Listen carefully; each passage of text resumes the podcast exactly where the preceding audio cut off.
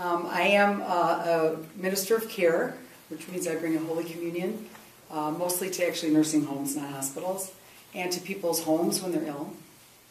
And uh, um, I didn't choose it. I think God chose me because it certainly wasn't a plan. Someone had gotten sick initially, and um, I had gone daily mass with her and said youth with her for many years. And when she got sick, she couldn't go to daily mass, and I felt so bad for her, so I asked the priest, and he allowed me to bring her Holy Communion to her home, and then she went into a nursing home, so I brought it there.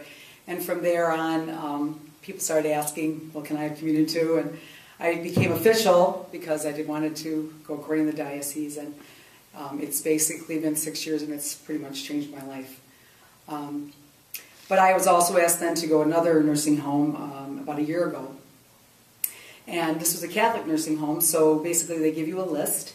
And um, I went into rooms, and many times you go every couple weeks and you know some of the people. And just before, I think, Thanksgiving, I met this new woman, and I'm going to call her uh, Sarah, an older woman. And um, I kind of got to know her, and um, we would talk a little bit, and you know, you talk and pray with the patients. And um, it was um, she was kind of very quiet. She didn't seem real happy, and she didn't talk much about anything. But I was getting near Christmas, and I'd met her a few times, and um, it was pleasant. Uh, but um, she didn't really open up much. And it was before Christmas, and so I felt kind of like I wanted to make her feel better. And I said, "Well, uh, what are you doing for Christmas?" And for a lot of nursing homes, many times parent, uh, family comes and picks them up because she was in a wheelchair. And I said, uh, Are you doing something special for Christmas? And she said, Well, no. And I said, Oh, sorry. Um, do you have family? Well, I have a daughter. Uh, and divorced. My husband died years ago. And I have a daughter, but uh, I haven't spoken to her. We're estranged in about 15 years. I said, Do you have any other family members? And she said, Well, no. And now I'm feeling terrible for her. And I'm thinking to myself, you know, maybe we should invite her to Christmas with us, you know, and um, and uh, so I had talked to her, no, no, that's okay, and I was feeling really terrible about it. So as I was giving her Holy Communion, as we were praying, I'm thinking, you know, this woman's gonna be alone for Christmas. This is such a terrible thing. She hasn't talked to her daughter in 15 years. She has no family. But as I gave her Holy Communion, I said to her, all things are possible with God. So let's pray. So we prayed. I said, All things are possible with God, and we prayed for her daughter. We prayed for her. We said, Lord, please soften her daughter's heart and, you know, someday bring them together and, you know, whatever. And we went on in the prayer, and she smiled at me, and I said, You know, pray a rosary every day. Um, I'm going to keep you in my prayers. And I went home, and, you know, I really kind of forgot about it. Um, two weeks later, I came back, and um, you know I was going room to room, and I went into Sarah's room, and I said, "Hi, how are you doing?" You know, I was kind of sad, you know, I didn't even want to bring up Christmas, but I said, uh, "You know, how are you?" And I noticed that there was a, a, a bedspread on her bed that was different than you know everybody else's. It was really nice, and she looked really nice. She had a sweater on. I said, "Oh, you look really nice." And she said, "Yeah." She said, uh, My daughter brought him to me. and he said, Your daughter brought them to you? Yeah, my daughter. She brought me the bedspread, and I have this new sweater, and she brought me some flowers. And I said, Sarah, wait a second. Is this the daughter that you have not seen in 15 years? The, the daughter you're estranged with? The daughter that you hadn't talked to. No, yeah. Sarah, the daughter that you, yes. Sarah, your daughter, when did she, get? she walked in on Christmas Day.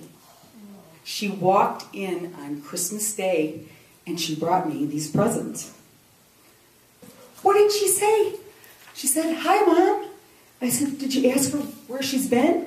And she said, No, I didn't want to break the mood. She said, I didn't want to break the mood. I was just so happy she was here on Christmas. I said, Sarah, you know we prayed about this. And she said, Yes. I said, Sarah, this is a miracle. She said, I know. I said, why didn't you call me? well, I'm telling you now. And I said, oh my gosh, all things are possible with God. And I would say, as an evangelist, as far as tips, we cannot do this without prayer. We must spend hours and hours praying to God because when we do pray, um, and it actually gets easier. I mean, you know, it, it says in the Bible we're supposed to pray without ceasing. And really, when you're talking to people and trying to love them the way you're supposed to love them, you are praying because you're thinking about how should I handle this situation? How, how can I be charitable? How can I be as kind as I can to this person that I really love? Not because, because love is a choice. Love is not a feeling. Love is a choice. And a lot of people don't understand that. When we love like Jesus loves, we're called to love perfectly like it is a choice. And we choose to love perfectly. And the only way we can do that is the sacraments and prayer. So that's what I guess I have really, I don't know.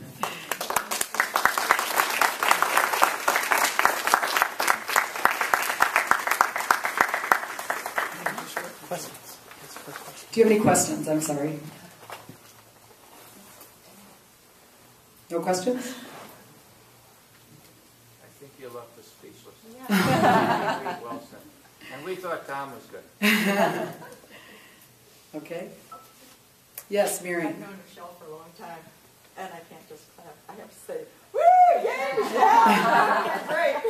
Thank you. I spent a lot of time before the Blessed Sacrament today in hopes that um, God would give me the words and hopefully would have you hear what God wants you to hear today, whatever that is. Yes. Would you share the tip about um, letting a person know that you're praying for them? You know. Yeah. Um, yeah, just because um, I do evangelize a lot and it's really important to me. Um, one of the tips that I, I do is I I always because we're all called to evangelize everyone, you know, that we love, family, whatever. And so if you know somebody's going through a difficult time, you tell them you're going to pray for them, then you pray for them. And what happens is, is when you they know you're praying for them, because I say I go to daily mass, not to like, oh, I go to daily mass, but you say it because you want them to show that you're really serious about your faith. And then when you tell them you're going to pray for them, they really appreciate it. In fact, I just met a, uh, my son uh, was at the Notre Dame Rockne dinner last Friday and he spoke. And we ended up meeting four professional um, football players. It was a great opportunity to evangelize. He, he wanted to meet my son. And so I went up to him, Did we convert you? and he goes, No, you know, whatever. And so I said, Well, did you like Notre Dame? Yes. And I said, and I said, What church do you go to? And he, you know, some, I think, Baptist church. And I said, Can I can you just humor me here a second? And he said, Yeah. And I said, You know, John 6, unless you eat my body and drink my blood, you will not have life in you. And I did the whole, you know, the whole uh, understanding of uh, you are what you eat. And he looked at me and said, Wow, I never heard that that way. And I said, Would you be willing to listen to a couple CDs I have? That's the other thing. I have tons of Lighthouse CDs in my trunk. My, my family will attest to. And he said, Yes. He said, I'm coming back in June. He gave me his phone number, and I said, And I'm going to pray for you. So I texted him when I got home, and I'd already started praying for him because we said a rosary on the way home, and we included him in the rosary. I texted him, and I didn't hear back, so I texted him again last night, and he got back to me by my phone. And he said, Thank you for your prayers. I really appreciate it because I told him I wanted. I said, God gave you your beauty and your talent for His glory, and He wants you in the church because we need you. And he said, Thank you for your prayers. And he said, uh, I will see you in June. So, yes, because people then realize that you love them and you're taking them seriously, you, that you care about them. And that's what it is it's, it's a relationship. So, that, that one. And then the other thing that I do a lot is um, I have no shame. I, if people are at a restaurant or at uh, people who know me are laughing. Um, a restaurant or you know if they I see a name tag on, usually a lot of times it's a it's a saint name. So I will I'll go up to them and go so you know Teresa that's a real common one if I'm at the Jewel or something and I'll say Saint Teresa. I said that's one of my favorite saints. Is that who you were named after? And we end up talking about the saint, and here we're in line talking about Saint Teresa and what church do you go to? And well, I don't really go to church. Well, why not?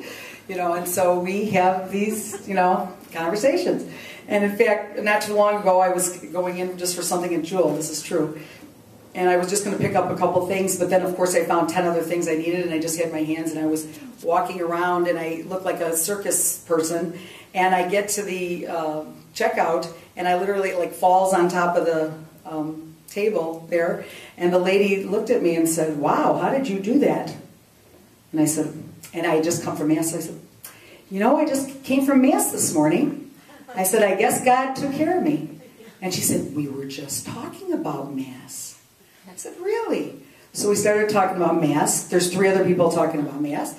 And then she discussed Mass, and then I said, and what about confession? so she said, well, I don't know about confession. And I said, well, we'll save that for the next talk. and we left, and she, I said, but I'll keep you in my prayers. She said, thank you very much. So the, there's all ways that you can always bring up um, ways to evangelize, and it's amazing. I mean, I will say that my daughter and I, and my husband went this last um, Easter Vigil. We drove eight and a half hours to Pittsburgh um, and watched a, a, friend of hers who became a friend four years ago, who was going to Wheaton College four years ago, and we watched her come into the church. And um, because we spent many a, a, a day in prayer, uh, giving her uh, books and CDs and praying, and um, God is good. And she she wanted to, the she loved the understanding of the Eucharist, which is the source and summit of our life. And once she understood that, and once people understand that, it's very hard to say no, even though it might take a little longer than we think sometimes. Anything else? Okay. Thank you very much. I have a question. Oh, I'm sorry. No, that's that's okay. It's it's a little off the wall, but it's just two real quick questions. Um, I noticed that when you approach the pul- the, the pulpit, the lectern, whatever we want to call that, um, that you carried a cross with you. Mhm. You set it down before you began to speak to us. Mhm. When did you first do that, and why? Um, actually, this is the first time I've done this. I've done other talks, but I was talking to uh, a dear friend of mine who I does some spiritual direction with me, and she recommended it because I will say this. When I've done talks before, I've been very nervous, and I really think that's the devil because I, I talk all the time to people, and I really think that, um, and I'm a teacher, and I stand up in front of kids all the time and talk. Um, I really feel that um, when you love God and when you are an evangelist, you have problems sometimes, you know. And a friend of mine said to take your, and I even have a, a Sacred Heart of Jesus picture. Um, she said, bring up um, a crucifix and have have that with you today, and uh, and actually it was very helpful. So, thank you. Any other question? Yes, Mary. I look at, like, sometimes when my family's together and the, the men are there and the women are there, and I'll say, oh, let's put this tape on, and I, everybody looks at each other like, oh, no, here she comes, sort of Mhm. thing. And I sort of feel shut down Mhm. sometimes. Yes. And I lose that, um, incentive to Mhm. go further because, um, I don't mind, um, being vulnerable. Yes. But I don't want to shut them down Right. totally, so I kind of pass it, pass along that opportunity. Right. And do you have to know your opportunity, or do you still go for the Yeah. That's a great question. Not that I haven't made mistakes before, but I've been doing this now a long time. And I was talking to Tom before we first started, and I said, you know, he's looking at me like I'm an evangelist. Like, why do you do that? And I'm like, I didn't want to do that. I mean, honestly, I have to tell you, it wasn't my plan to be an evangelist. I really, and I, for me to even stand up here and tell you that's what I am, but we're all called to be that, so I'm okay now with it. But at first, I thought, who am I? I'm nobody. No, I'm nobody. But um, when you, the closer you get to God, the more you pray, the more you have a relationship with Jesus, you know, you just, you can, He gives you, you know, He reveals Himself to you. I mean, that's, you know, it's a, it's a relationship. And God reveals, you know, it's like a, the skin of an onion, and, and you get better at those things, and you also have to just um, take risks. But I would say you pray for the gift of prudence um, because sometimes it isn't appropriate to you know just slam you know lay it in there and my and it's so funny because i know my family sometimes like oh here she goes you know um, because I they're with me. I kind of feel sorry for them. Um, and I know I've embarrassed them over the years, but it's so funny because God has really helped me out because as embarrassing as I've been, then all of a sudden the people will come back and say, "Oh, I wasn't I wasn't upset with you at all." And then my family's embarrassed because they tried to make me feel like I shouldn't have done that. And what they found is is actually the people didn't mind it. So actually they were the ones that were embarrassed. Do you know what I mean? So um, because you know you're doing it for God is calling you to do it for a certain person, and maybe some other people around you are uncomfortable. It's really kind of their problem. But I think I would say um, pray about it before. Like when I go to teach, even CCD, I never go into a classroom without spending an hour in front of the Blessed Sacrament. And I go to daily, you know, I go to daily mass and I'll do rosary. I will. And today I was I was in front of the Blessed Sacrament. I went to mass. I went to confession. I did it all. I mean, I, I, no, I, I because you know what? I'm nobody. I just say, speak through me. I am nobody, and I, and I just I'm just an instrument.